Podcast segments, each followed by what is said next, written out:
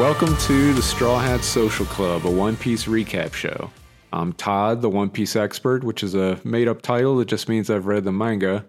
And I'm joined by someone who is completely new to One Piece, the lovely and talented Becca. Yep. How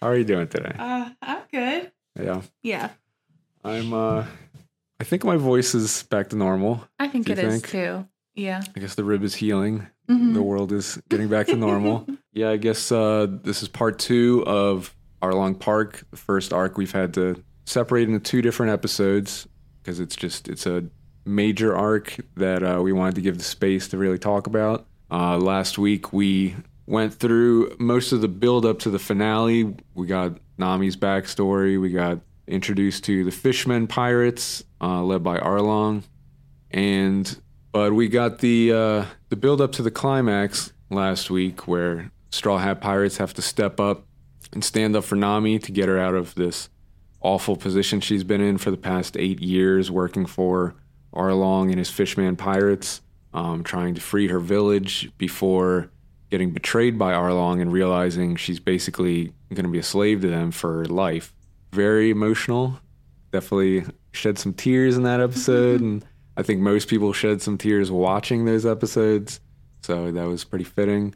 But now Luffy and the Straw Hats have finally gone to Arlong Park to confront Arlong, finish this once and for all, prove that they're ready for the Grand Line, and continue moving forward with the story.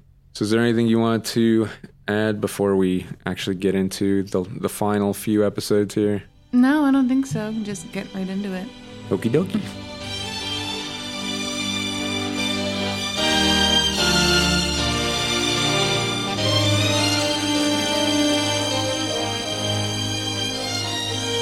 So, I guess one of the big things we can set up here, because this is the first time we're really seeing this in One Piece, is they tend to uh, create these like officer characters who are under the big villain, who are kind of like foils for different members of the Straw Hats. Like we kind of went into, uh, you know, Zoro being a swordsman. Like part of his role is to fight the enemy swordsman, and this is the first time we really get to see that because Arlong himself as the captain, obviously he's the foil for L- Luffy.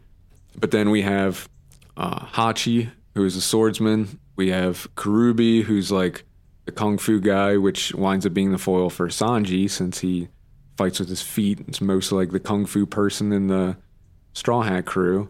And then we have Chu, who's like a projectile guy, so he winds up being the foil for Usopp, the sharpshooter. Do we want to go into what a foil is? Do you need me to go into that? I don't know what that is. Okay. It just it basically means kind of like a a counter. It's almost like two sides of the same coin. I guess that's the best way I can explain it. I, I kind of figured from context, but I figured just in case I'm not the only one. Yeah, you probably aren't the only one. Yeah, but they wind up being like similar, but on I guess on the opposite ends of like a spectrum here. I guess that's the best way to describe it without looking it up the actual like definition. But yeah, where we left off specifically, Luffy being Luffy did some wild antics preparing for the fight. Immediately went from like this super badass moment as they're confronting them to everyone just yelling at him and being like, "Why are you doing this, you idiot?" Because he put his feet in the concrete, and then Arlong just flipped him into the ocean. Where it's kind of, I guess it's kind of funny because Arlong, we talked about in the flashback how he almost looked like a mobster, you know, with his drip, and now he sent Luffy to the bottom of the ocean with concrete boots, which maybe was like another deliberate nod at like the mobster type thing, you know? Mm, it definitely could be. I mean, the fedora was enough for me to. Yeah. I, I literally just thought about that right yeah, no, second. that's a really interesting correlation. Yeah. But Luffy, he's at the bottom of the ocean, trapped, drowning, and Zoro and Sanji realize they need to quickly deal with uh, these other officers before jumping in to save him because they know if they jump in the water, the fishmen are going to be at an advantage and they're not going to stand a chance um, against them. So this winds up starting with Zoro fighting Hachi the octopus.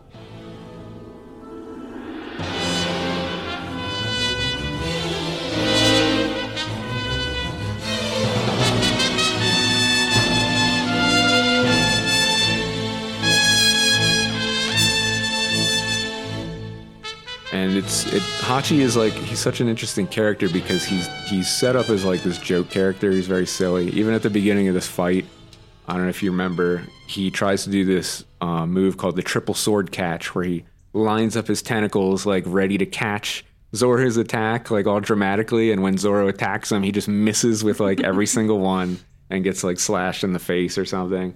And during this the the fight, Sanji like keeps getting distracted, and it's it's interesting because you know Zoro and Sanji are are rivals who are constantly at each other, but you can tell Sanji right from the jump he realizes like Zoro is not in tip top shape, like he's still injured from fighting Hawkeye, and so he keeps getting distracted, worrying about Zoro, and Kuroobi, which is his opponent, keeps reminding him like, "Hey, pay attention!" Like keeps hitting him over and over again until eventually Kuroobi winds up just knocking him straight through a wall and it's just kind of like i told you to pay attention like what are you doing? You can't be distracted in the middle of a fight.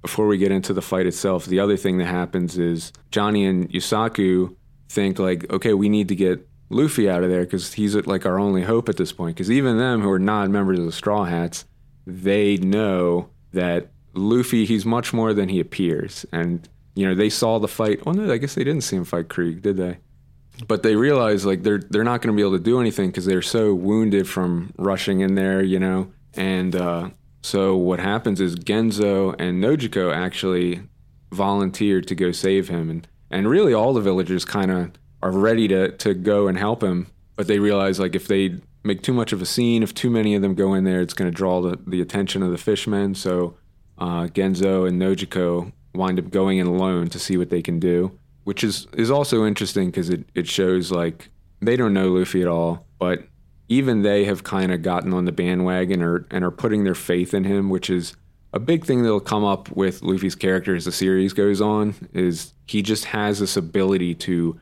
inspire people and get people to believe in him like very quickly, even though he's just like a goofball who comes off as being almost like this big kid. You know, he's like really silly and joking all the time. It's after this that uh, we get the reveal. Hachi winds up taunting Zoro and telling him that no human swordsman would ever be able to defeat him. And he shows the reason for this is because as an octopus man, he wields six swords, which is funny because, again, when we talk about foils, you know, Zoro's whole thing is he has the three sword style, and that's like the big thing. And now it's someone who's like, oh, yeah, well, I got the six sword style. like, what are you going to do about that?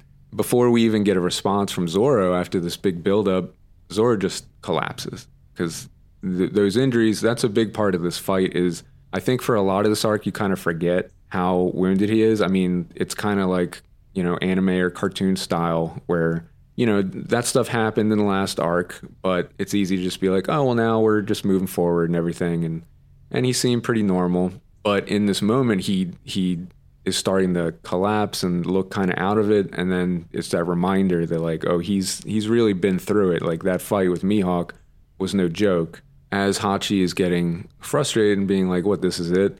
Zoro somehow he gets back to his feet because he realizes like he has this determination that he's he's never going to lose again. Like there was that that moment in the last arc where he very tearfully was yelling out to Luffy that he would never lose again. You remember that? Yeah. So he he gets up because he realizes like, yeah, I can't go out like this. Doesn't matter how wounded I am. I made a promise to my captain, and more than that, he made that promise to Kuina that he was going to be the best swordsman. So that means he's he can't lose again under any circumstance. And it also takes us back to Orangetown. You remember when he was fighting the guy there, and he was wounded then too and that guy was like trying to remember go for his his injury. Zoro is basically like, uh, if I lose with this little injury, then it's all meaningless. You know what I mean? Like he to be the best, he has to be able to fight on no matter what. So as he's getting ready to fight, Johnny and Yosaku they throw their swords at him because remember he only has the one sword that Nami returned to him when he was in jail because um, he he broke the other two swords when he was fighting Mihawk. So Johnny and Yosaku they throw their swords at him so that he can, you know, do his three sword technique. And it's this kind of tense moment where they're they're going towards Zoro and he's kind of just like barely on his feet, like eyes closed, ready to pass out again. So they're like, Zoro, like, get ready to catch these. And at the last minute, he catches them and he is able to counter Hachi's attack and wound him. And this this is also like there's a moment here that I think was probably Zoro's like best moment in this arc because it's when he kind of reflects back on everything he's been through with uh, fighting Mihawk and you know making that promise when Kuina passed away when he was a child, and he uh, he tells Hachi that their swords carry a different weight. What is it then? What weight do you carry upon your shoulders? Speak up, weakling! I'll get stronger! Stronger than she ever was, you hear me? Strong enough that my name reaches up to the heavens! I am going to be the world's greatest swordsman! And Hachi takes this very literally and he's like, Yeah, my swords are like a ton each or something ridiculous like that, you know? But Zoro is just like, No, like that's that's not what I meant. Like he he's literally carrying the hopes and dreams of Kuina, who passed away when he was just a child, and he has he just feels like he has so much more to prove, so much more that he's striving for. And as he's reflecting on this, uh, Hachi uses one of his special moves, which is the octopus pot attack. You remember when he puts like all six swords together and he uses this to fling open uh, Zoro's three swords to open him up to attack. And then Hachi just goes in and like headbutts him right in his wound and sends him flying up in the air. As he's falling back to the ground and looks like he's unconscious, Hachi uses the waltz of six swords, which creates this like giant whirlwind of blades that is like a blender that Zoro is just falling into, looking very dire. But again, at the last second, Zoro just passes right through and slashes each one of Hachi's hands at the same time, showing that, like, I guess he's like conserving his energy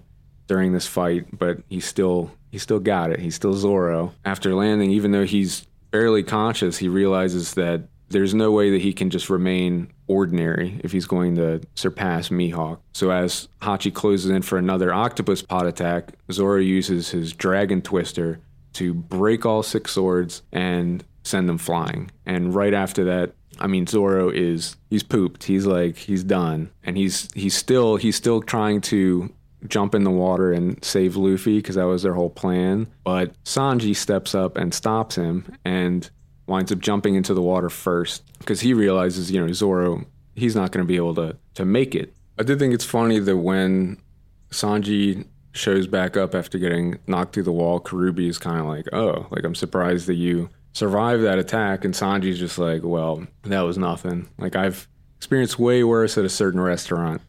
And uh, you get this idea because Sanji, he's he's portrayed as being this really exceptional fighter, even though he hasn't had the kind of experience the Straw Hats have had. But you know, working at the Baratie definitely put him through the ringer, um, so you can see how he got to this point. Um, this is also when Nami finally she kind of gets herself together and she starts heading back to Arlong Park as Sanji jumps in the water to save Luffy. And this is uh well the the reveal is that that Nojiko and Genzo since they weren't able to break the rock, they like stretched Luffy's neck all the way up to the surface so he can breathe, and uh, which which I thought was funny because even reading it and watching it the first time, it did feel like Luffy was down there for a long time. It starts to get kind of It's you get kind of anxious. Yeah. yeah. I remember first watching it. That's like we talked about last episode, where I was like, "How does this work?" Because he's been down there a long time, and I also thought it was very clever for them to pull his head up. He's a rubber man, so it's Yeah. like, oh well, we can just pull his head up and he can breathe. A pretty good idea. Yeah. So as the first like major One Piece arc, um, this is our first time getting fights broken up like this, where it's clearly you know these one versus one matchups. This is our first time seeing Zoro step up and fight an enemy swordsman like this. I think at this point in the series, it is it is funny knowing where things are going, not to spoil things, but these fights feel very brief, like very they're they're over with kind of in one episode. Not as a complaint or anything, because I think it still managed to get across everything it needed to. You know that Zoro is still suffering from his injuries, and but he still has these aspirations that prevent him from just giving from half-assing it. You know what I mean? Like he realizes he has to go 100% all the time, no matter what, if he's going to reach his goals. Um, and that, that seems to be a big part of what drives him as a character. I mean, did any of that like resonate with you at all? Well, I think Of course it does. Yeah. I mean, like if I, I as a artist, you and the way social media is right now, you're basically asked to be at 100% all the time so you can post and promote yourself and then still somehow make art that you then go back into this cycle of doing.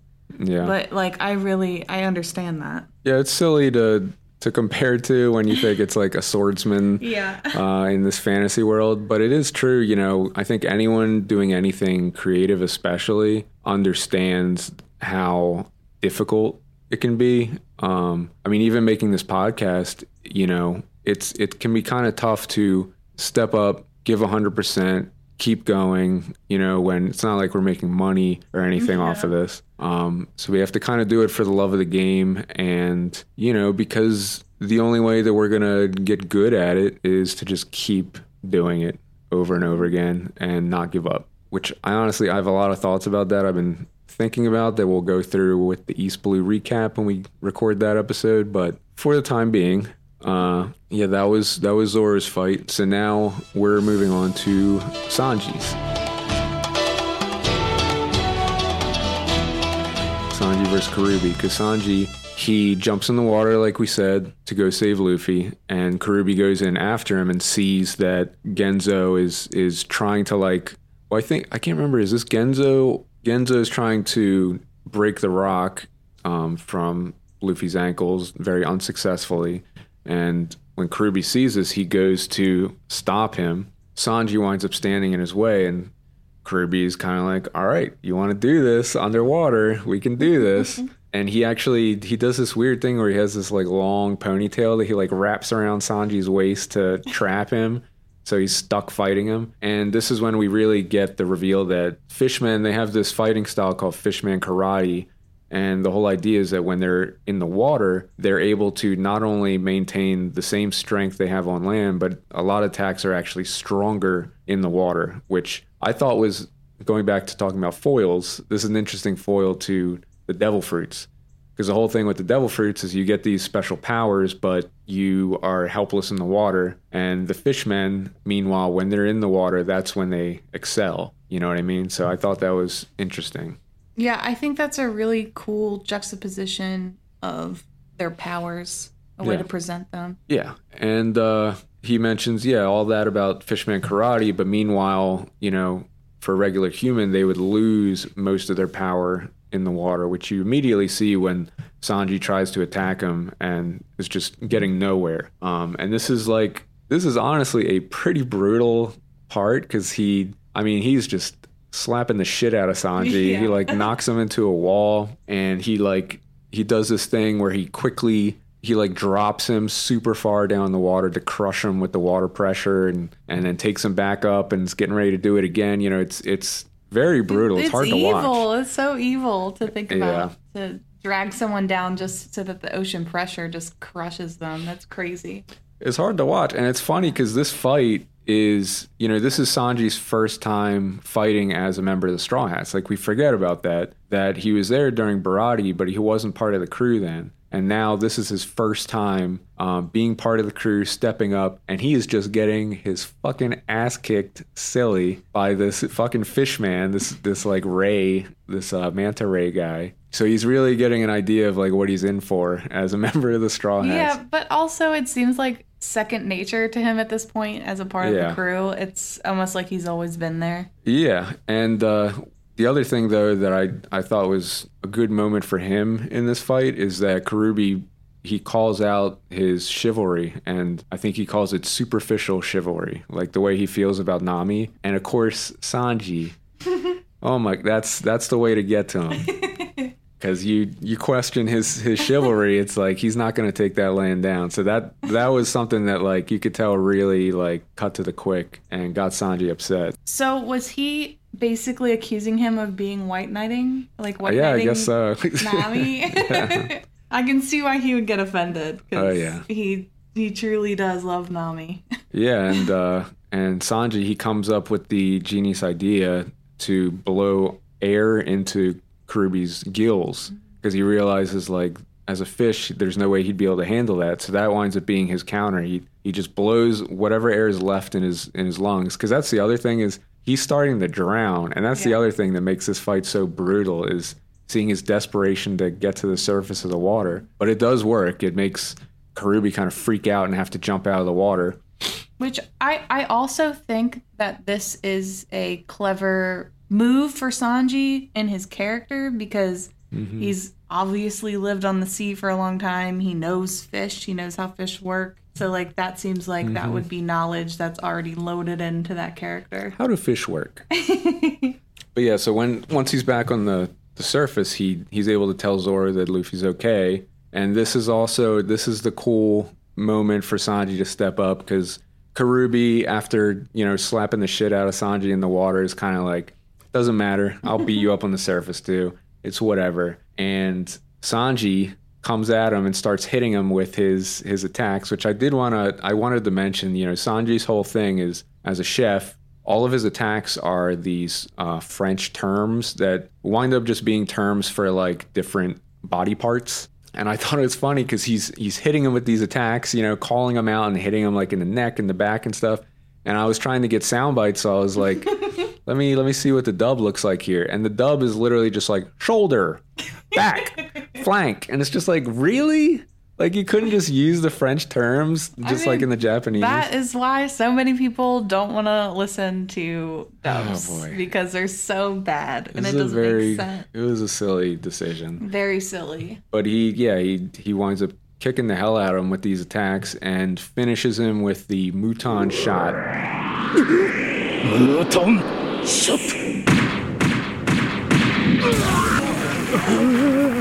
and just slams him straight through the wall, ends the fight. Again, it's another like pretty quick fight because he dispatches them very quickly when they're on land. But I thought it was effective. It's still we saw it got pretty brutal in the water, which really showed us the strengths of Fishman karate, which is going to be important later. I'll tell you right now. But at the same time, on the surface, we see that Sanji is still not somebody to be messed with. And when you question his chivalry and call him a white knight, especially, he's not going to take that laying down. So, did you have any final thoughts on like what's driving Sanji? Because I remember originally, you know, you were not feeling Sanji. I don't remember exactly where it was. You Yeah. started turning around. I on don't him. think I remember either. I don't Yeah. because I mean at this point rewatching it, I'm already a Sanji stan, so I can't Yeah. remember in the story. I maybe when it happens I'll remember, Yeah. uh, but it's probably not here. Yeah. Well, I mean, we do get a little glimpse here that maybe there's more to him than just being a, a simp, you know, and that his his convictions are a little deeper. I mean, we get a, we get a couple of those moments. They probably went over your head uh, the first time through because it's still familiarizing yourself with everything. But we're seeing, you know, how Sanji wasn't ready to turn on Nami even when everyone else was Oh, yeah. questioning. He he had his his comment about the tears in her heart, which sounds very corny, but you realize like maybe there is something to this. Maybe he is seeing something that Yeah. no one else is. And he's not just a simp, you know. It's just his trauma radar is going off. yeah. We recognize that. But yeah, so that's two of the three officers down. But this leads us into the last of these fights, which is uh, Usopp versus Chu.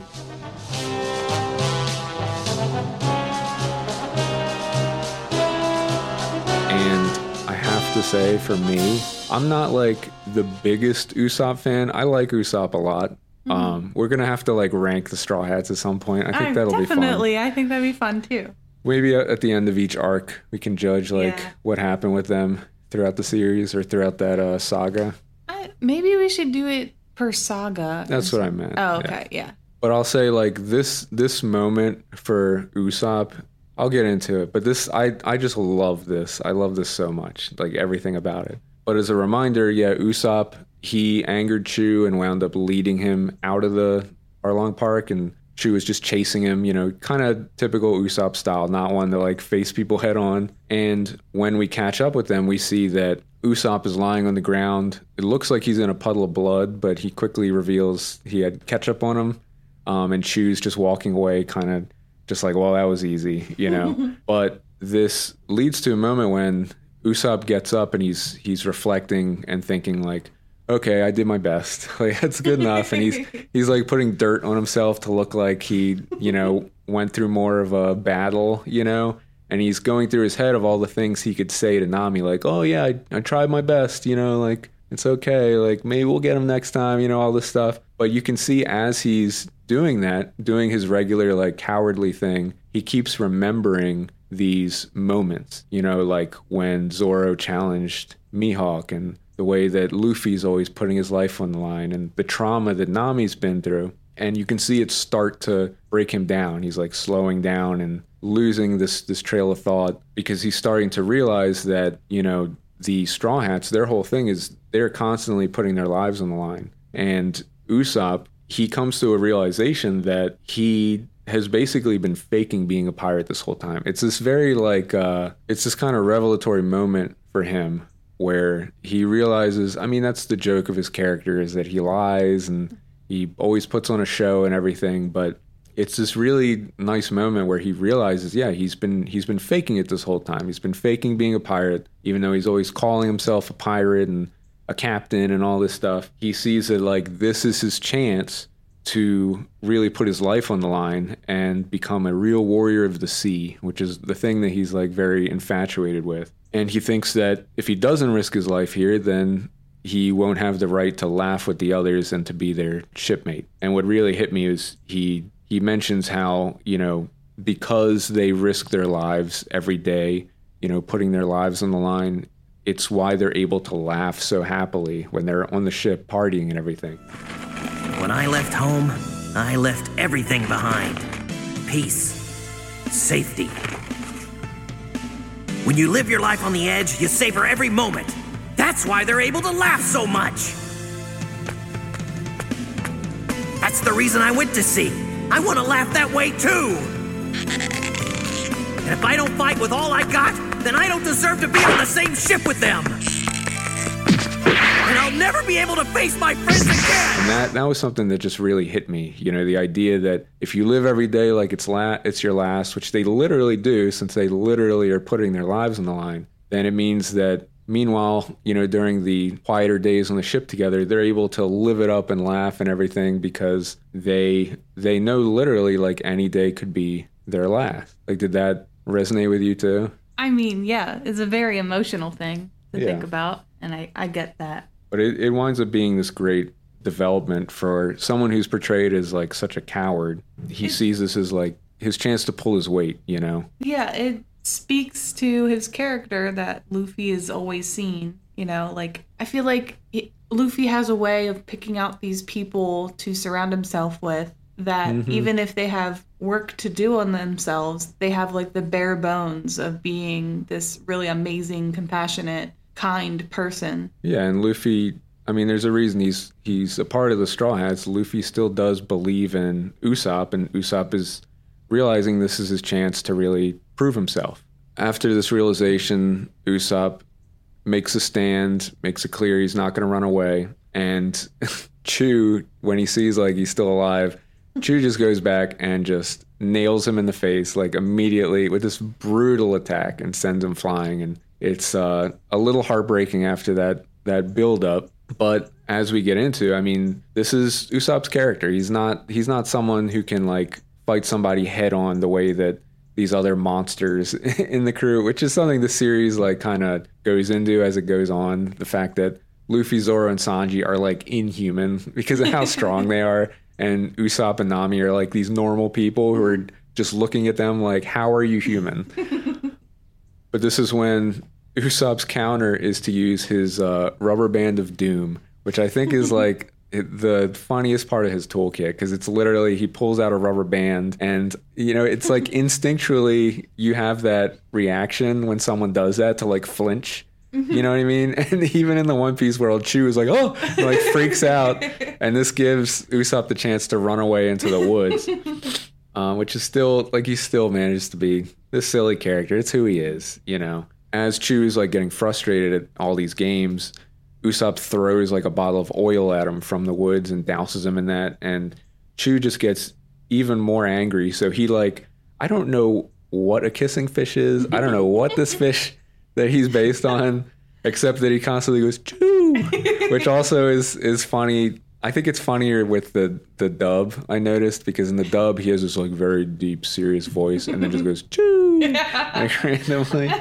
But he his reaction is to like slurp up all the water in this rice field and shoots this like machine gun blast into the woods and like takes down all these trees and freaking Usopp all, out all over again. Usopp, he's like, as he's hiding behind a tree, he's like amping himself up, realizing, you know, I have to do this. I have to do this. And that's when he finally hits him with the Firestar attack because Chu's been doused with this oil. So he immediately goes up in flames. And Chu runs to like get the fire out in these rice fields. And Usopp like freaks out and goes after him and just hits him with a hammer over and over again, which is like like my takeaway from this because he let's just say so he just beats the shit out of him with a hammer while he's on fire. And you see him in this pile with like you know his cartoon lumps all over his head as Usopp is like yes I did it. But reflecting on this fight I think the thing that that uh, I really responded to is I imagine like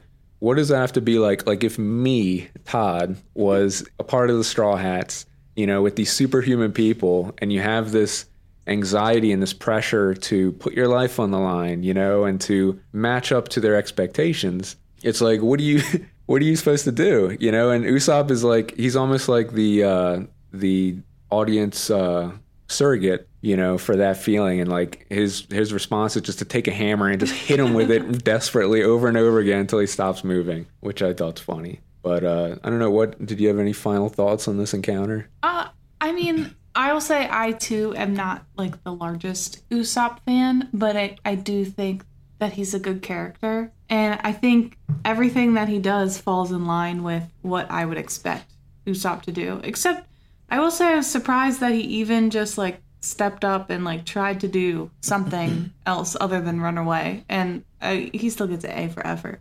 Yeah, it's a it's a great like I said, I think this is our first chance to really see him step up and put his life on the line and prove himself. You know, as as part of the Straw Hats, I still think it's super effective. And to this day, even reading the whole series, I think this is like one of his best moments. I love it, and it's it's great to do this early to like sell his character characters like look he's not just this bumbling dummy you know like he he is a straw hat and he is there for the rest of his crew so after this fight we uh we get back to arlong park and right away we see like things are not going so well because Luffy's still trapped, and even though those two officers have been defeated, Zoro and Sanji are left to face Arlong by himself. And when we cut back, I mean, they're already just trashed. Like, we haven't even seen what happened to them. We just see they have been like decimated within a uh, very short time by Arlong, which really reinforces that as strong as they are, Arlong is on this whole other level. And it really drives home that how much they need Luffy to really like finish this fight and to really come out on top. And specifically, the reveal we get is is Arlong. I mean, he's barely even using any effort. Remember, he like cups some water and he just like throws water at them, and it's like a shotgun blast. Like that's how strong he is. He doesn't even have to use any effort. And I did think this moment is important because, as we said, Zoro and Sanji are like superhuman. They are very strong in their own rights. Arlong is is on such a different level, and it shows why Luffy is still important, why they still need him, which uh, we will get to in a moment.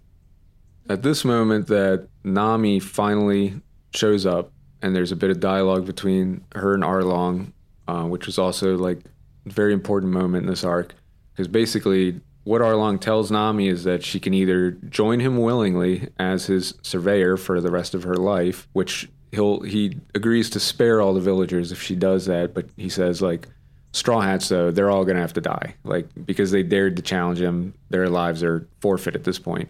And if Nami disagrees, then he's just gonna kill everyone and force Nami into doing this labor for him.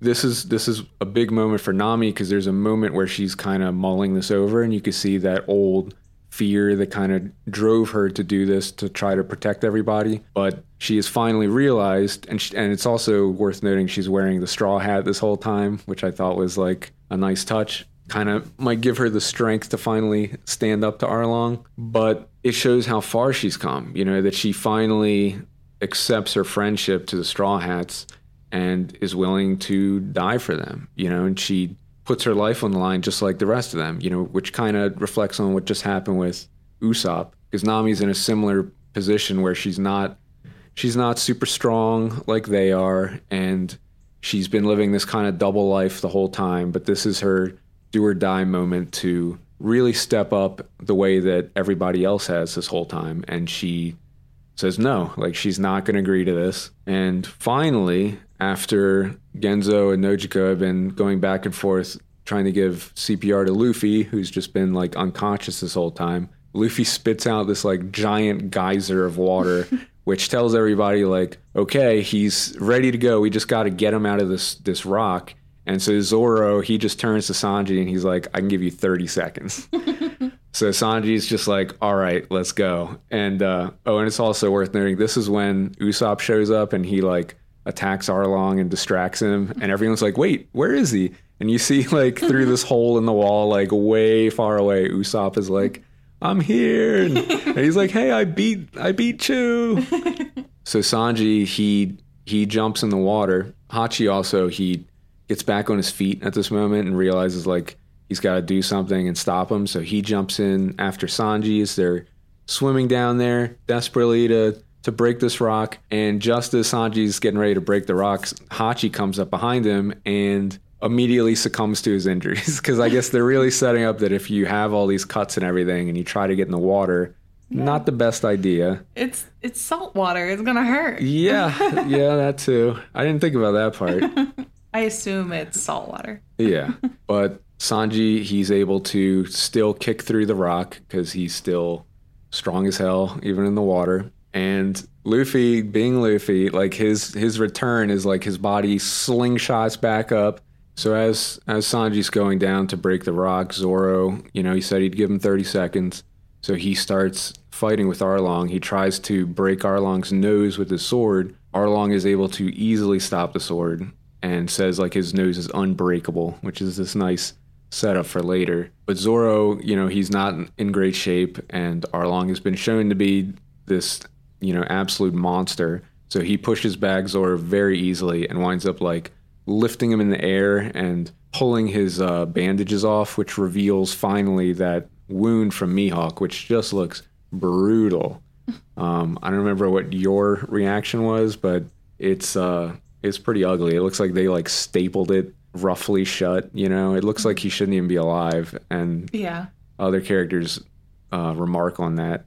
Like a normal person wouldn't survive that. But even even in this moment, um, Zoro still just throws it back at Arlong and is just like, we still win because he just he has that much faith in Luffy, which is one of the the best parts of Zoro's character is the way that like as like tough and badass as he is, as silly as Luffy is, he seems to be the one who's like always got Luffy's back and always has like complete trust in him. So Luffy slingshots um, back up into the air, and it's it's yeah, it's a funny moment where he grabs Zoro and it's just kind of like, here, I'll uh, trade places with you, and he like flings Zoro, who's like very badly injured, flings him through the air as Luffy comes down, and immediately Luffy, I mean, he's ready to go. So he just hits Arlong over and over. It's all like all the Gum Gum greatest hits, you know, like back to back to back, just hitting him with these brutal attacks. And he sends Arlong flying a little bit, but it doesn't seem to really phase him. It doesn't really do any damage. But Luffy, he doesn't seem phased either because he just like,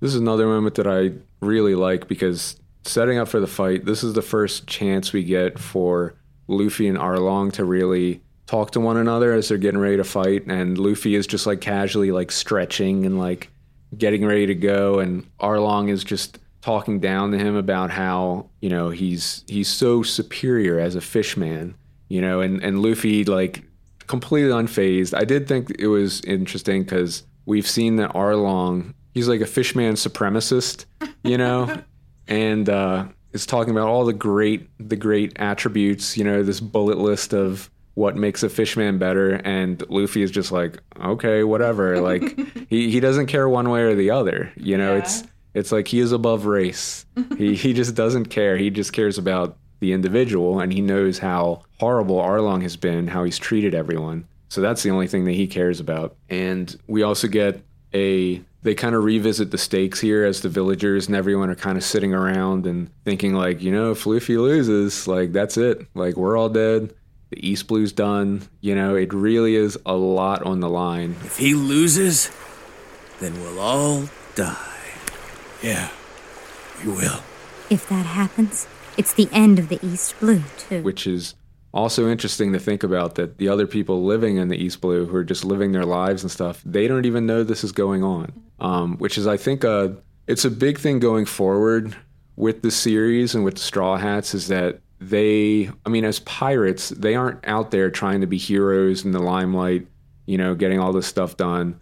They have their own goals, their own aspirations, and inadvertently, they are like making the world a better place for so many people um, without any kind of recognition or anything, you know, which is, um, I think, another thing we're going to hit on at the end of this episode. Well, I mean, that's the whole point of Yeah, of everything is you shouldn't need recognition to do a kind thing. true. Also, But I do, I, I like that. It's definitely something that resonates with me that they aren't just your typical heroes. It's one of the, the elements of, you know, a story like this. There are a lot of different like coats of paint you can put on it. It doesn't have to be pirates. It could be a lot of other things. But one of the things that makes this a good pirate story is that pirates are not typically portrayed as good guys you know and he really dives into that. He does not portray them as like oh they're the good pirates. Like they're still pirates. They're still doing their own thing. They all have their own like selfish endeavors but it just turns out that what they're doing is also helping a lot of people. And it just comes down to the the morals and the stuff that are driving them to do what they do. So after being reminded of these these stakes Arlong, he just gets more enraged because he just feels like, how can you not understand how much better I am than you? like, how do you not understand that I'm so far above you? So he goes after Luffy with his jaws and shows that like he's able to bite through stone because his jaws are so strong. And again, Luffy's just unfazed because he's just like, what? Like, who cares? That's not the only way to break rock. And he just like punches through some stone like casually. Like, what's the big deal? You know. But then we have another moment that I enjoyed a lot because this is this is one of those moments that in the moment I was kind of like what what is going on? Like what is he trying to do? But in the aftermath it was pretty impactful because I don't know if you remember he picks up um, Johnny and Yosaku's swords and he's like flailing them around like trying to attack Arlong. It's not really doing anything. Arlong just breaks him like really easily. And then he follows that up by punching Arlong hard enough that he just shatters the teeth in his mouth, which feels like this really big moment. After that, Luffy reveals that you know he he can't use swords because I think Arlong's trying to like test out like what what exactly can Luffy do? He's just this little puny human. Um, so he breaks his teeth and then says, "Look, I can't use swords. I can't sail. I can't cook." And I can't lie, which like makes Usopp go like, "Wait a minute, like what?" You know, he he realizes like he needs to rely on his crew. And Arlong completely takes this the wrong way because Arlong is like, what a pathetic captain. Like they must be so disappointed having you as the person they can look up to. Like, what what is it that you can actually do? And Luffy's just like, I can kick your ass. What good is a helpless rubber brained captain to them? What can you possibly do? I can kick your ass!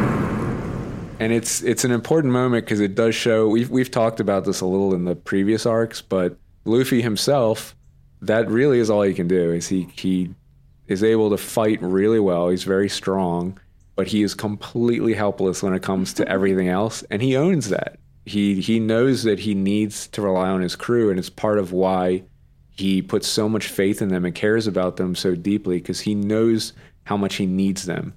And it's again, you know, in the previous arcs, we had a lot of moments that really defined the type of pirate that Luffy is because he saw these people who didn't care about their crewmates, you know, who had only cared about their own ideals and everything. And in the case of Arlong, Arlong, he does care about his crew. He shows that he, he has this love for the fishmen that borders on like, you know, racist and a little extreme, but he does care about them very deeply. However, his view is that the captain's supposed to be the strongest, the best, you know, like you, you're at the top of the food chain. And Luffy just just like, no, we all have our role to play.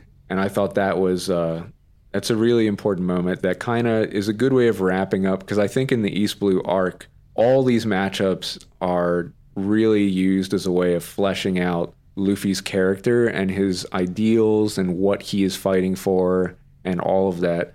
And this, I think, was the perfect way to like put a, a pin in it and like really it gives us this final um, conclusion to like wrap up that part of the story and a part of what the storytelling is doing at this point. Well, I think that a lot of Oda's messages really ring clear with everything happening because Luffy depends on community while Arlong is more so like individualistic and realizing that to only depend on yourself for everything not only is that exhausting but mm-hmm. as humans you know we rely we should be relying on each other in order to succeed Yeah, absolutely. You know, after this whole speech, when it feels like Luffy's coming out on top because he just broke his teeth and everything, uh, Arlong just shows he can instantly regrow his teeth, which I don't think is how it works for I- sharks. Yeah, I don't I don't think that's a thing, but also it is like a, a defeating moment. Like I remember Yeah. being like, "Okay, Luffy, you you broke his teeth. It, It'll take a little bit to grow back cuz I know shark teeth grow back, Yes. but obviously not in this in this sense. It they seemed- just instantly come back. It seems like all of the like fish elements are like amplified. Yeah. And yeah, since we know sharks are able to regrow their teeth, this is that amplified to mm-hmm. 100 is he just instantly brings them back and he says like, "Oh, and by the way, they're stronger than before." like every single time. And this was part of what's interesting to me about this cuz then his his reaction to that being so unfazed, he just like pulls his teeth out. Remember, and he has like a set in each hand. You know, it's almost like those little toy teeth you would have as a kid. He has those in each hand and his teeth in his mouth. It it makes it clear one of the things about this fight that's that's cool is that he is again a very good foil for mm-hmm. Luffy because Luffy, you know, we've seen as a rubber man, he can take a lot of damage, he has a lot of versatility, but he's very vulnerable to like sharp piercing attacks.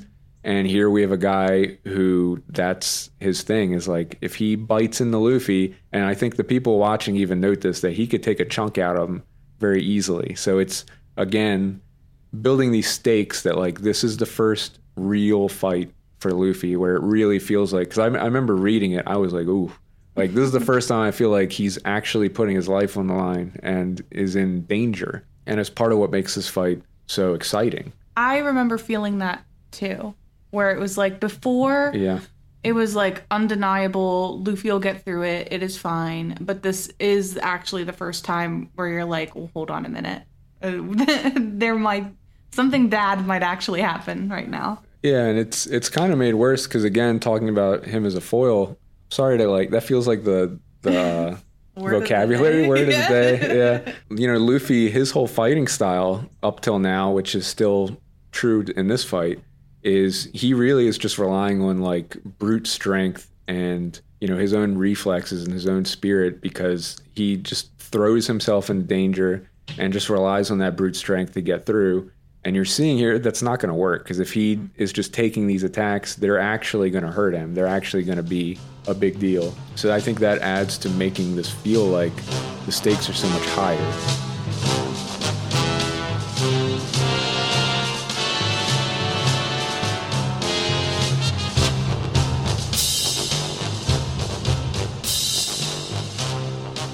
And it's funny because it's after this that Luffy realizes, like, oh, he has this great idea, which I think, if you've been paying any attention, should make you a little worried. Because remember, his last great idea was that pinwheel attack, which put him in the ocean. So once again, he's like, oh, I have an idea. And his idea is he he hits Arlong again hard enough that he just knocks his teeth straight out of his mouth. And everyone's kind of like, well, that's not that's not going to do anything. We already know. And Luffy's like, hold on a sec. And he takes the teeth and he puts them in his own mouth. Again, like those little fake toy Yeah. teeth. like the little vampire teeth he had as a kid, which always like hurt your gums really bad. Yeah, they were um, not made for normal mouths. yeah, I I think it's it's clear why we don't really see those anymore. yeah. But yeah, he does that, and of course everyone's just like, "This is your idea, like what?" And uh, so he goes to he goes to bite Arlong at the same time that he takes a really nasty bite to his side from the teeth that Arlong's holding in his hand. Luffy bites him back, but it doesn't really do anything. And Arlong reveals, like, well, the, as strong as the teeth are, the jaw behind it is what matters. And I guess Luffy doesn't really have that. This great big idea, which is like a silly moment, doesn't really do anything. And yeah, it's after that that Arlong manages to bite down on his arm really hard in a way that looks pretty alarming, but Luffy just uses that brute strength to slam Arlong into the ground and gets him to let go. And everyone watching is like, poof, because you realize like he could have taken his arm off pretty easily with that one. And after this, there's another thing that is interesting in this fight because it feels like every time Luffy is starting to figure things out, it's like Arlong just pulls something else out of his back pocket. And it's in this moment he like jumps in the water and we have that moment where Luffy doesn't know where he is and everyone's like, he's behind you in the water. And you see like the shark fin going around. And Arlong, he reveals this attack called uh, like shark dart Yeah. where he launches himself out of the water using that long nose of his. It's like a, a Swordfish? Like a swordfish? well, no, because it's like a shark. What's that shark called? It's like a sawtooth. Saw. Oh, okay. So he uses his nose, which is like a sawtooth shark nose, to uh, launch himself like a dart at like this lightning speed, like very dangerous. And Luffy he dodges, um, but when Arlong goes to do it again, we get another big moment where, you know, we've seen in a lot of the fights in the past that Luffy he he very much wants to face his opponents like head on. Like it's almost like this is his way of proving his worth as king of the pirates is that like if he can't fight people head on, head to head, no trickery or whatever, then he doesn't deserve to call himself king of the pirates and you know his his it makes his aspirations kind of fall apart. At least that's how he sees it, I guess. Because we saw with uh, with Kuro when Kuro was like using his out of the out of the bag, out of the back attack. Luffy just stood his ground, waited to get attacked, and then hit him. And with Krieg, you know, he punched into his spiked cape, and he was just constantly just hammering him over and over and over again, even as he was taking hits. And in this moment, he's doing the same thing. He instead of dodging out of the way, he stands his ground and makes like a net out of his mm-hmm. fingers to catch Arlong, just almost as a way of proving himself and facing this head on. I think that's what's great about Luffy, though, is that even though sometimes it looks like he's not matching up in strength, he really like outshines in creativity and how he uses his abilities. Oh, for sure. I mean, sometimes they can backfire. yeah. But it- it's funny because it does feel like he kind of just is doing everything like in the spur of the moment, and a lot of these ideas wind up being really silly and Yeah. stupid. But then occasionally hits on one that actually works, and with with the net, he he successfully catches him. And after getting launched in the air, and Arlong tries to hit him again with the shark dart, Luffy makes this like gigantic net out of his fingers catches him, and then uses a gum gum spear with his foot to slam him down into the ground, which is funny because it is like this is how you would catch a fish. You know, you catch it in a net and then spear it. And it turns out it works just as well against the fishman as it would against the normal fish because this does a ton of damage to Arlong and kind of starts to swing the fight in Luffy's favor. And it's funny because yeah, you can see this as like this really silly kind of childish idea, but you know, the first two maybe swing and a miss didn't really work out, but the third one actually does it. Um, and right as we're starting to look like okay, this might go in Luffy's favor, Arlong gets up and now he goes berserk. Like I don't know if you remember this moment, like his eye gets that like slit, almost like a cat Yeah. eye, which they compare to a sea king because that's how their eyes look. And he completely goes berserk. And I guess in this moment, this is when we see Arlong at his his fullest. He he has to take this fight seriously now. and he just grabs Luffy and like swings him around his head and throws him into the building. And then he reaches in and he pulls out this giant um, saw sword, which I thought was really cool. It's like this huge sword with like these big saw blades going down the length of it. And he just goes after Luffy as, as they're heading higher and higher up the building before slamming into a room, which turns out to be uh, Nami's room, where she's been held all this time and forced to draw these sea charts. Arlong, he's he's preparing to finish Luffy off as he's explaining to him that this is the room that he kept Nami in because fishmen they're able to easily get ocean data since they can swim around very freely, but they need someone skilled to actually draw the charts. You see that Arlong part of why he he values Nami so much is he really believes that he he really respects her talents and her abilities, but he thinks that they should be used for the fishmen as the superior race, and he thinks that Luffy isn't going to be able to use her as well as he can. Which uh, this is when the fight really takes a turn because Arlong is getting very serious. At the same time, Luffy, you know, this isn't a game anymore because now he's seeing what Nami has been through all this time and the fact that Arlong is trying to act like, oh, we can use her better than you can. Like this goes in direct opposition to how Luffy views Nami and his other crewmates. Yeah, he. It, it's weird how he's using Nami as his, like bargaining chip, mm-hmm. almost obviously treating her like property. Like this is my my sea chart machine. You you, Yeah. you don't know how, how to use this sea chart machine. I I know how to use it better.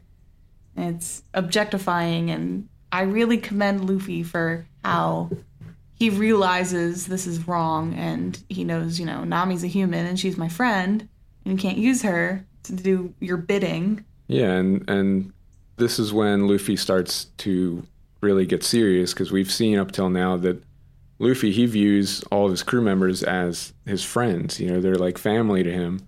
To Arlong, she's just like this little pet that he can keep in a cage, and he thinks that like, oh, this is this is what she enjoys doing, and I'm allowing her to do the thing that she loves, and you know, giving her the opportunity to use her talents for something that matters but it shows how much he just doesn't understand people, you know, and doesn't understand that we're not just like, you know, pets that you can keep in a cage and be forced to do these things. And Luffy, meanwhile, realizes how painful that this must be for Nami to be kept in here, which leads us to the final moments of this confrontation as both Luffy and Arlong are getting to this point where they realize they have to really take it serious. Arlong, he kind of puts his uh, sword to Luffy's neck and is ready to finish him off. And at that same moment, Luffy picks up a pen that Nami was using and he notices that there's blood on it. Because I guess she had been working so tirelessly at um, drawing the sea charts that she was getting like blisters on her fingers. And Luffy, being Luffy, you know, he picks up on this immediately when he sees it, and you see he gets very serious because he like gently puts his hand on the sword at his neck, and Arlong immediately realizes he can't even move it anymore because he's holding it so tightly, and he just breaks the piece that he's holding onto because he's getting so angry just thinking about this. Which shows like that is the thing, like as carefree and silly as Luffy is, it's like anytime that someone does something to his crewmates, you know, that he disagrees with or sees as being hurtful, that's what makes Luffy finally get serious. And you see that determination and that unshakable drive that's in him come out. You know, it's like it's when the people he cares about are being threatened. It's this is a pretty cool cool part that I really like. It's very iconic. And it's another one of those things that the first time I was a little confused by it. I don't know how you felt, but basically when Luffy realizes like what he has to do now, what he does is he just starts going ham on the room and he's like breaking everything. He's throwing the furniture out the window. He's basically completely ignoring Arlong who is slowly starting to panic when he sees like how everything is getting destroyed. I don't understand anything about that stuff. And I finally figured out how to save her.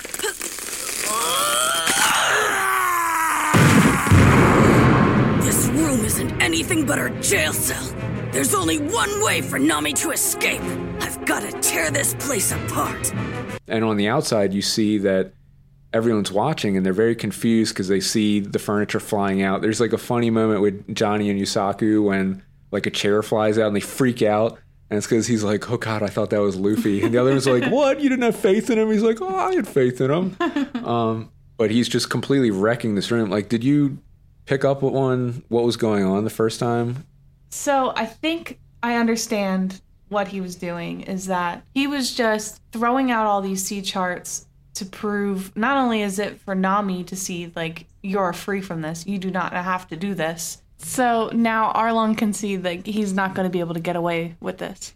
Yeah, exactly. I, I think for me, I was just confused because it felt like he was taking all the stuff that Nami had worked so hard for and destroying it. And in the moment, I didn't quite get it. But I think what sells it is, you know, as everyone's confused and wondering what's happening up there, it cuts to Nami, who has tears going down her face and she's remembering like all the trauma that she experienced in that room and how like you know when she was a child she would try to draw like these fake charts to kind of trick him and and he just got angry and like abusive toward her over that and it shows how like that dynamic was being so misrepresented by Arlong who thought that he was like giving her everything she wanted and letting her use her talents but in fact, he was being abusive and forcing her to do this and um, just keeping her in this cell where she didn't really have any choice.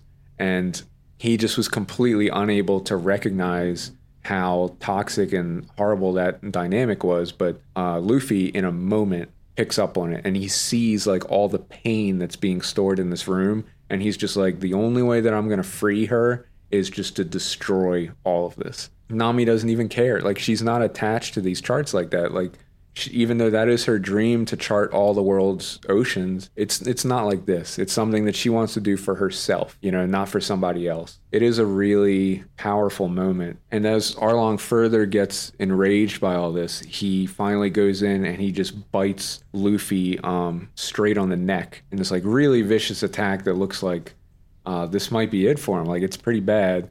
But Luffy, he reaches up and just grabs Arlong on the nose, and again showing his like his way of handling things head on with brute strength. He just grabs that nose, which he's so proud of, and talks about how unbreakable it is, and he just snaps it in half and like freaks Arlong out. Finally says, you know, like this is the only way to save her is to destroy this room, and he sends his foot way up in the air. Like it's the same attack he used on the Baratie to like mm-hmm. crush it um, it's like the Gum Gum Battle Axe. And as he's stretching his foot up high up in the air, Arlong brings out his like insane final attack, that tooth drill. Do you remember that? Where he just starts yeah. inexplicably like spinning in a circle, like in this way that looks really vicious, even though it doesn't really make sense.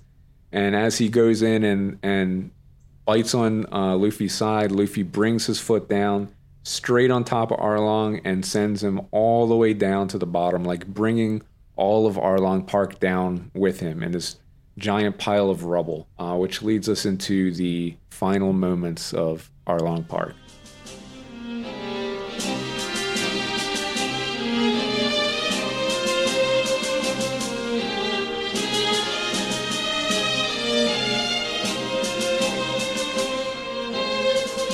So on the outside, everyone just sees Arlong Park come crumbling down into this ruin, and everyone's kind of watching with this. It, it feels like it's like these mixed emotions where everyone's kind of being, it's almost like they're waking from a dream, you know, realizing like, oh my God, this might finally be over. But they don't know like who who won. Like, did Arlong win? Did Luffy win? Because they they can't figure out like who, how would they be able to survive all this? And there's like this this long moment where everyone's like kind of holding their breath before they see a figure on top of the rubble and you see that it's Luffy standing there. Luffy, of course, after coming out on top, the first thing he does is he just looks straight down to Nami and yells, "You're my friend." Nami, you'll always be my friend.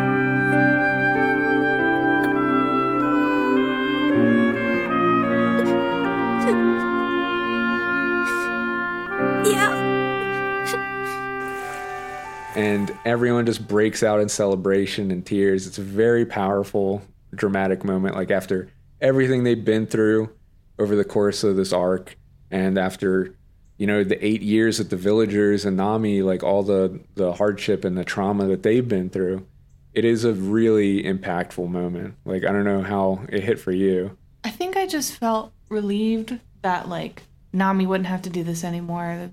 The villagers wouldn't have to suffer under this person anymore. Mm-hmm. And it it really felt like probably the largest victory that I've seen. Oh, definitely. I mean, it's it's like we've been saying. Like the stakes here were so serious. He really, really digs in with the backstory and just making you really feel for everybody involved, making Arlong as awful as possible. And so when you see this victory of of Luffy literally standing on this rubble with the sun behind him and everyone's crying, it just really drives everything home and felt really powerful. And the other part of this that that really hit me was watching Nami, you know, in tears, realizing like that she's actually free, you know, something that she never could have dreamed of. It also shows her that like she is allowed to call them her friends now. You know, she's allowed to actually join the Straw Hats for real and be a part of them. It's not just that Arlong has been defeated, it's like Luffy literally destroyed like everything that was binding her to this place. Um, so it is it is very powerful. Yeah, and there's a great moment where the villagers are like throwing Luffy in the air and everybody's cheering and everything. And of course, in this moment, Nezumi just shows up. Do you remember this? That he just suddenly comes back and, and sees this as like his opportunity to sweep in and take credit for taking down Arlong and to take in the Straw Hats as these uh, these criminals, you know.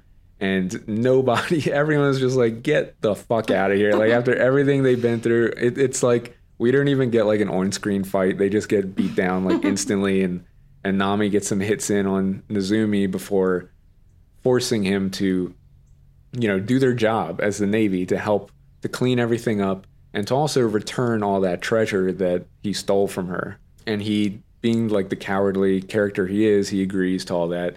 But as he's leaving, he shouts out and calls Luffy by name and tells him that like he will he'll get his revenge. And so as the the villages are all getting ready to head back and celebrate, there is this cool moment where the straw hats are all together talking and you can see they're all smiling and like you know talking about everything that happened and you see genzo and nojiko are kind of watching from afar and they see how nami is smiling and seems so happy like for the first time in so long and you can see it kind of gives them this uh, this confidence that like she has finally found people she can call friends that she can smile with and be herself with. Uh, it's very very nice, heartwarming moment. I don't know how that hit for you. Yeah, I mean, honestly, the same. Like it's just, Yeah. it's a nice moment. You got to be a real piece of shit to not feel something here because it's yeah it's it's great. This is this is why like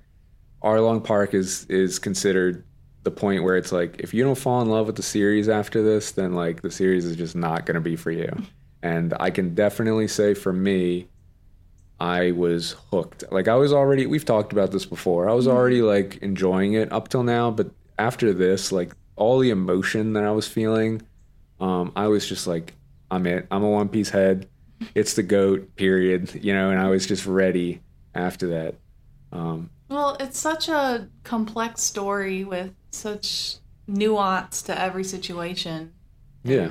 It's nice to to not only just for you know really just a cartoon show. Like I hate, to minimize anime down to that. Yeah, it's kind of like I mean, it's it, it feels bad calling it a kid show, but it is Yeah. a show that like appeals to children. Yeah. But there's so much more going on. Yeah, I, I mean, had I watched this as a child, I would have not picked up on everything happening. Yeah, I do wish that I'd been able to watch this as a kid Well, though. Yeah, me too. Oh my god, this would have like defined my life. I probably would have been wearing a, a straw hat, like a little weave in high school and shit. I mean, we're probably.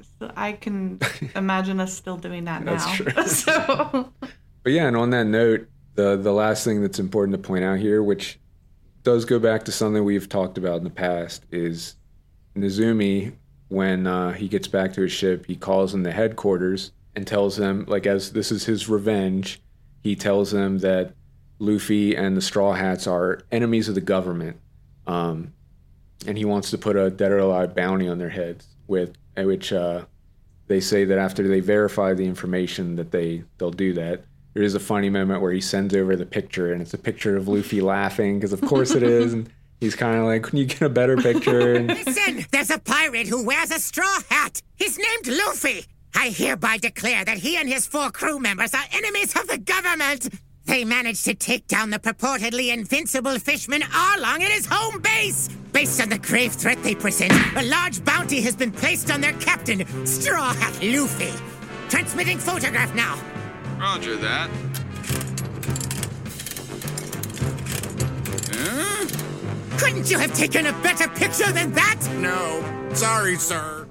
But this is like well it's important for two reasons really to me. One is it goes back to what we were saying about the morality in the series that this is a moment where Luffy and his crew just put their lives on the line to save this this village. And not just the village you know the whole East Blue.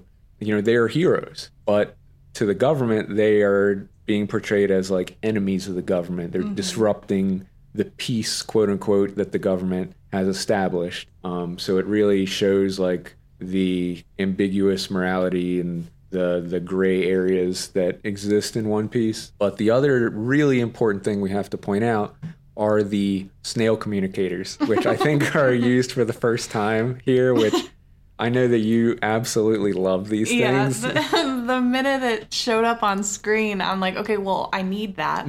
It was just such a funny idea that instead of just giving them telephones, it's like snails that just somehow like speak whatever you're saying, and that's and how not they only communicate. that, they're like customized so that they're like each character that's talking, which is just so funny. It's so funny. And we've talked about that. We know in Japan mm-hmm. they had telephones that look Oh, like yeah. this. I- they have to have those. I have to do more research to see if I can find old photos of any One Piece merchandise because there's no way that a marketing team did not zero in on Oh that were like, oh, we have to sell snail phones. it's a home run. Like Yeah. there's just there's no way they had to do that. Um, but they are like it's such a goofy throwaway thing that is so funny and so iconic to One Piece. And I, I really think that unless I'm remembering wrong, I think this is the first time we see them. And it is important to point out one of the, the reasons why this is such a big deal is we've been talking a lot up until now about how, you know, they're the small crew that's going around doing all these little things and slowly gaining recognition. Nobody really knows who they are. And this is their first introduction to like the world stage. That they have now done something that is going to force them to be recognized, um, which, as we'll see going forward, is both good and bad. But hey, if Luffy wants to be king of the pirates, you know, you can't just be some nobody. You gotta, at a certain point, step on the world stage and make a name for yourself and accept the consequences of that, which is going to be a big part of the story going forward. But this is that first moment when the Luffy and the Straw Hats are being recognized as a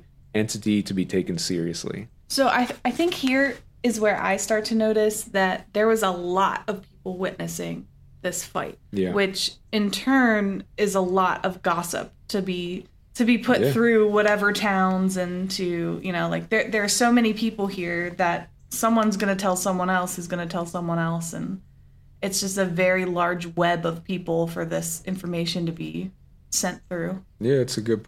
And that's that was another big part of this fight that we didn't really talk about is that the way it cuts to the villagers watching, you know, back and forth, it, it helps to drive home the stakes, you know, that this isn't just them, you know, in some isolated place fighting somebody. They're actually being watched by people whose lives are are on the line and, you know, again to drive home, they're putting their lives on the line to save these people who they don't even know, who they don't like the villagers don't know who they are, don't care about them, and yet Luffy and the Straw Hats are willing to die um, to take this guy down. Even though it's kind of a byproduct that they're saving them, it's still it, it just helps to drive home those stakes. In the aftermath of all this, we get to another big One Piece staple, which is something I've I've talked to you about before that I love so much about the series is that you know after you have this big conclusion, big fight, it doesn't just move on to the next story arc. It takes the time to celebrate, mm-hmm. you know, because when you have a big victory like this, you should you you've kind of earned that, you know. And and One Piece, I mean, after all this, they spend an entire episode just celebrating their victory and partying and everything. And I think that's that winds up being something that's so important to the story that seems so obvious, but you don't really see that in a lot of other fiction. Um, and I just I love that it fits you know the the themes and it fits the uh, the whole vibe of the show really well. Yeah, it it like really voices a message to rest and to celebrate anything that you've overcome. You know, you you deserve that. Yeah, and to really live in these moments instead of just moving to the, from one thing to the next. Yeah.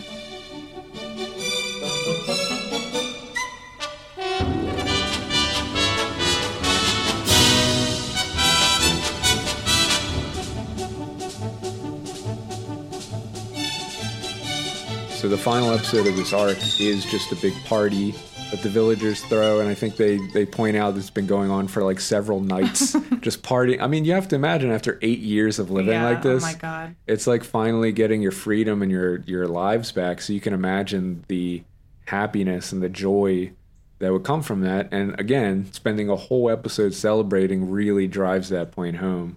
Um, and it's so great because we see uh, Zoro's getting stitched up by an actual doctor who's kind of angry at like these really rough like staples he has. Like, who the hell has been doing this to you? And he mentions that like they should probably try to get a doctor for their crew, which Luffy is like, ah, like maybe we get a musician first, you know. But it is it is a funny point because you know it does foreshadow some things that are coming, but it's also funny because it, it makes you realize if they are putting their lives on the line like this all the time, they probably do need someone who can actually patch them up to keep them going. that might be pretty important.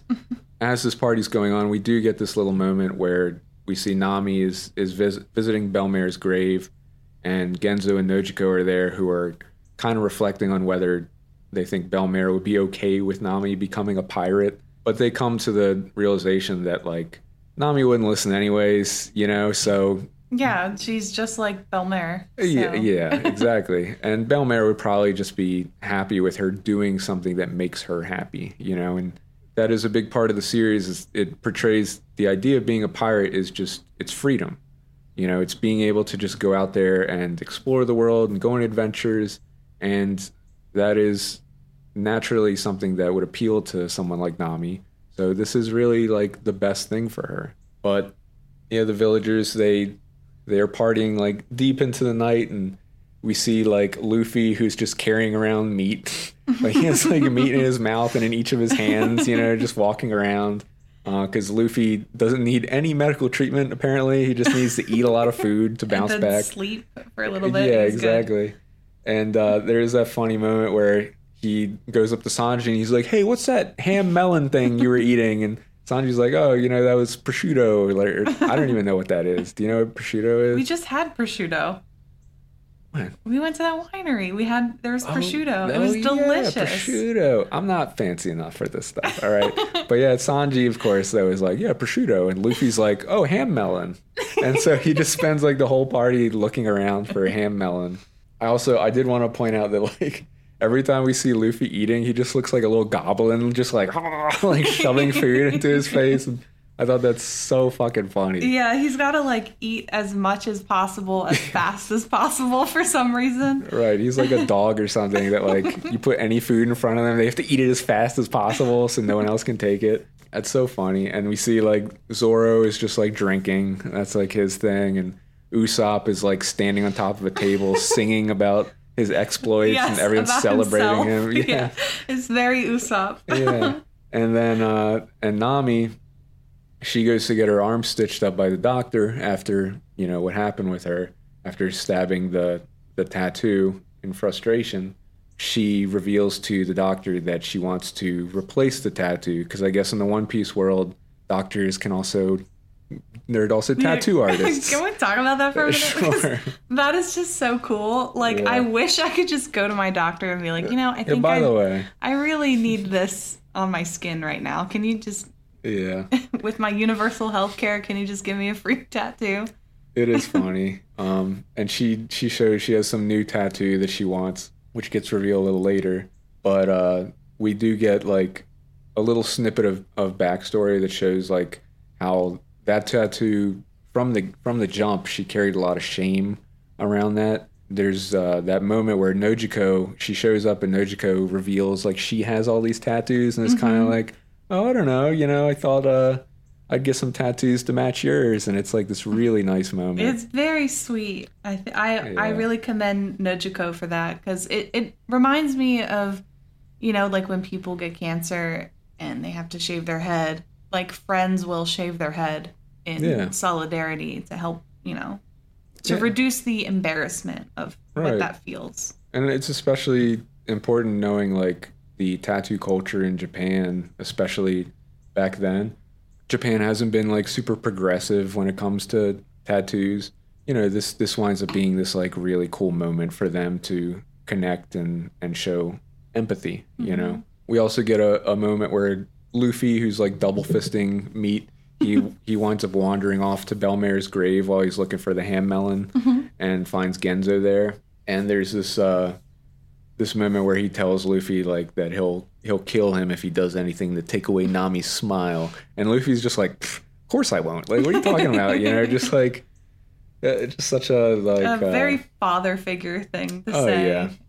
for sure. But Luffy, yeah, Luffy's response is so funny because he's just like, "Why would I do that? Like, that's not gonna happen." We get another like very heartfelt moment where, like, as everyone's falling asleep after partying all night, Nami is like packing all of her stuff back at her house, and she's talking to like this figment of her imagination. That's like Bell-mère sitting there mm-hmm. talking about everything she's been through and her dream of charting the world's oceans and you know coming to that realization that she's going to be able to pursue that dream for herself now as she's traveling around with her friends and you see that she's like packing up that that treasure that she had been saving for 8 years to buy the village she's ready to actually leave that to the village which seems like a very un-nami thing to do uh, but like I think that's part of what makes it so impactful. You know, that instead of hoarding all this money, which is like a big part of her character, she just gives it all to the village so that they can use it to rebuild and start over again. So next morning, as the Straw Hats are like filling their ship up with supplies and you, you finally get that moment where they're bidding farewell to Johnny and Yosaku because they're getting ready to hit the Grand Line now. So there's like a little moment where they they bid their farewells. Johnny and Yosaku leave, and they're all sitting there wondering like, "Where's Nami?" Because she's the only one that's missing right now. And when Nami finally shows up, she immediately yells to them to start moving the ship. You know, get ready to, to depart. And they're all kind of confused, but Luffy's like, eh, "She said to do it. Like, let's go, let's move." So they start sailing out of the port. And as that happens, uh, Nami she like rushes through the crowd as uh, everyone's like desperately trying to say goodbye to her. Like I thought that was so funny. I that- thought that was funny too. yeah, she's like ducking and weaving, and everyone's like, "Hold on, let us say goodbye to you." Like, what are you doing? And she's just rushing through, and she jumps and gets onto the the ship as it's leaving the the harbor. Once she gets on the ship, she reveals that she just basically pickpocketed everybody as she was going and drops all their wallets on the ship. I mean, which of course she would do. She's she's a cat burglar. Yeah. And even though she left all that money behind, it's like this It's is still her nature. Yeah, it's that, and I I like that. You know, first of all, now they have plenty of money. They have all the money Yeah. they could need now. Yeah, it's it's funny because everyone is yelling out like uh like oh they're like all angry at her for doing this, but then they're also like come back soon. Like, you know, like it's like this blend of of different things.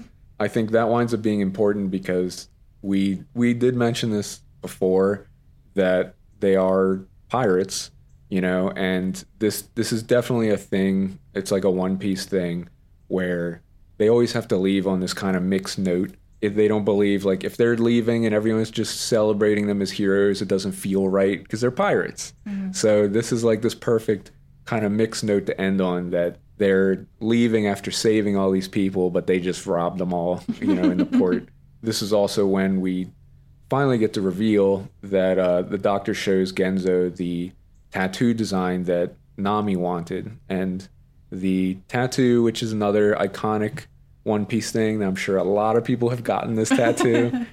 it's the design is basically like a blend between a, a pinwheel and a tangerine, which I think perfectly encompasses like everything Nami stands for and where she comes from. And it fully separates her from the Arlong pirates and proves that like she's able to live her life for herself now, you know, and she's no longer attached to them. The design is also just perfect too, because when you look at it, you you see it. I will say I had no mm-hmm. idea what it ever was before then, Yeah. but when you do know, you see it immediately. Oh yeah, once it gets explained, you can see it right away, which I think makes for a very cool design. I don't know if you if you were wondering like what the deal was with that pinwheel this whole time because I know when I was reading it for whatever reason I was just like yeah just another weird Oda character like I didn't even think about it. Um, I I I don't think I ever really thought twice about what it was either. Yeah. I was just, you know, he has such crazy character designs. I just assumed it was a part of his costume. Yeah, exactly. But um, but the reveal is that when Nami was just a little baby, every time that he came to visit, she would start crying because I guess they they act like he has such a scary face, and so uh, Bell-mère would get angry at him every time he would come over and make her cry. So he comes up with this brilliant idea to put a pinwheel in his hat, and even Bell-mère is like, "That's not gonna work. Like that's such a stupid idea." And as soon as he comes over, Nami just starts laughing, you know, and loves it. Genzo, back off! Don't get so close to Nami! I just wanted to see her smile. Your face is too scary. It's making her cry. I can't change my face. Oh, wait! I'll keep this on my hat to distract her. What do you think, little girl? You're joking, right? It's just a stupid pinwheel. There's no way it's going to make her.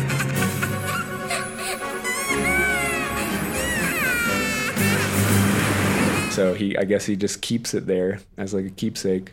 Um, That's the most sweetest thing ever. I know. What like when that was re- revealed, I I just thought that was so sweet that even to this day, she's grown up and everything. He still keeps that pinwheel in his hat, and it's Yeah. just it's so sweet. It's funny because it's such a tiny detail, but it is packed with like so much emotion. It's Yes. so good. and that leads us to the final shot of this arc when you see, I guess, that he doesn't really need that pinwheel anymore. So we get the shot of Bell-mère's grave with the pinwheel stuck in it and a tangerine. And just such a touching end to such an emotional arc in the series Mm-hmm. that moment I think is so great. It made me so excited to keep watching because it really puts a, a pin. Like we have one more arc in the East Blue Saga, Logue Town, which we're gonna get to soon. But I feel like that's it's almost like a an epilogue to the East Blue Saga. You know, like Arlong Park is the big final climax that proves that the Straw Hats are ready to take the Grand Line on. They tackle their biggest threat yet, and they come out on top. And it it makes it clear that they are ready for the the dangers to come. And it it also just because of the nature of what happened in Arlong Park, this is what allows Nami to truly join their crew. So the crew they have now, this is like the core East Blue crew. You know, Mhm. it's going to grow a lot from here, but these are like the core members and their relationship has been like forged in fire, you know. And so they are truly ready to to tackle what's to come. And I I honestly think this whole arc or this whole saga rather it's almost like the prologue to the series, you know, and the grand line is when it really kicks off when we really see the story kick into gear and I am very excited to keep going.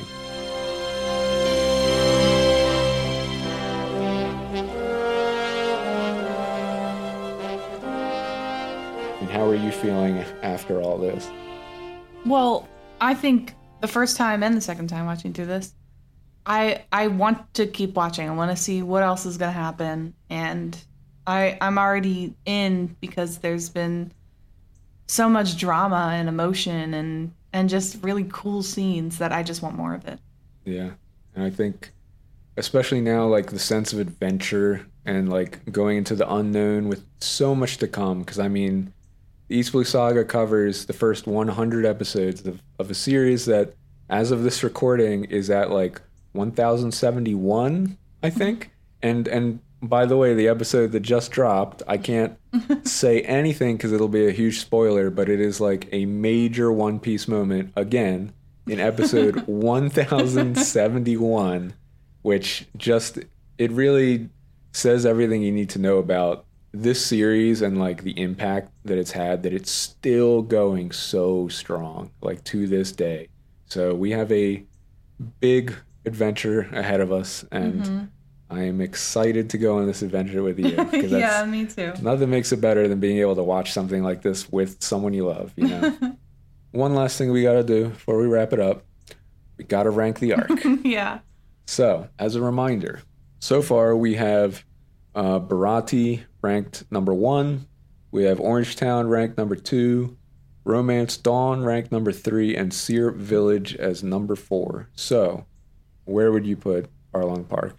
I mean, if I have to say the one, it's it's Yeah. it's the it's number one. I think that's obvious. Yeah. Um, I think to this day, for me, Arlong Park is one of my favorite arcs. It's going to be tough ranking it against stuff in the future Mhm. because there's just there's so much that happens. There's so much emotion, and it really sets the table for a lot of stuff in One Piece that will continue on like long into the future. So I think that's fair. I don't know what else there is to say about this one. Um, I mean, I I will say, had you had you asked me the first time we watched this through, I probably would have said like Baratie then Arlong. Yeah. Maybe. Yet the way that Arlong has almost been like this therapy for me Yeah. to experience all of this is it really holds very special to my heart. So yeah. it's hard to it's hard to rank it low. It's, it's there's just a lot there's a lot that happens here. I mean, between the best fight in the series so far and Nami's backstory, all the big emotional moments and the celebration at the end, it's it's a lot. It's it shows like everything that One Piece does so well. But that's it. Uh the next arc we have left as we wrap up the East Blue saga is Loguetown, which we will get into the explanation of this when we record the episode, but it covers episodes 45 and 48 through 53 and chapters 96 through 100 of the manga. So, yeah, catch us again probably in two weeks for that one. Do you want to plug the socials? Yeah. Uh, before I plug the socials, though, I do just want to mention that we stand completely in solidarity with the WGA and the SAG-AFTRA strike that's, That's right. happening right now. If you're not aware, uh, the Writers Guild of America and the Screen Actors Guild they are striking for like equal pay. They they want to be paid properly. These corporations aren't paying them, and they're hoarding all this money and these creators need to be paid fairly for the entertainment they bring to us, which includes One Piece. Right. Especially with the One Piece live action coming up soon. And that's been a huge gray area for us, whether we want to cover the live action or not. Um, I'm still looking through the rules of SAG AFTRA with the strike and everything. I know we're not big influencers. Mm. We are not making money from this podcast. It's a passion project for us at the moment. But I want to make it clear that we stand with everyone who's involved in the strike. And if you would like to support the strike, you can um, donate to the entertainment fund, which I'll put a link on our socials so that if someone, you know, if you if you're interested in learning more about it and and what they are striking for exactly, uh, you can take a look at that or you know do a quick Google search. But I will have that link provided just in case anyone does feel the need to want to give to the entertainment fund. It does provide you know security to these strikers so that they're able to continue this and fight for their proper pay and still be able to live. So Yeah. And I think even though this doesn't really affect us, like you said, as people who are really just doing this as a hobby, I, I do think it's important to point out we do stand in solidarity. This is something we both value a lot. So it is important to at least say something. Right, yeah. And and I've worked in the industry more in the the amateur part of the industry uh, in the past, and and this is very close to my heart. Uh, film is a huge part of my life, and I want to make it known that that we're here and we will not cross the picket line. I don't. No one's sending us emails about promoting anything, but if it happened, we would decline. Mm. Um, we will we will not cross the picket line. Well, with that said, you want to sign us off? Yeah. You can find us everywhere at Straw Hat Social Club. Also, we do side piece episodes where we talk about different anime movies. And if you have an anime movie that you want us to watch and talk about, you can just email us at strawhatsocialclub at gmail.com. Yep. And I think we're mostly on Instagram, YouTube, TikTok. Tumblr, threads. Sure. Yeah. So yeah, follow us and uh, catch us next week for side piece. We're going to be covering uh, Ninja Scroll, Mhm. which is exciting one, big part of my childhood. um, definitely reflects on the type of anime I was watching at the time, which is very different from what you were growing up with. yeah. So that'll be a fun episode. Um, but yeah, catch us next week and the week after that when we get back to Loguetown. So once again, this has been uh, Straw Hat Social Club. I'm Todd, I'm Becca. and catch us next time.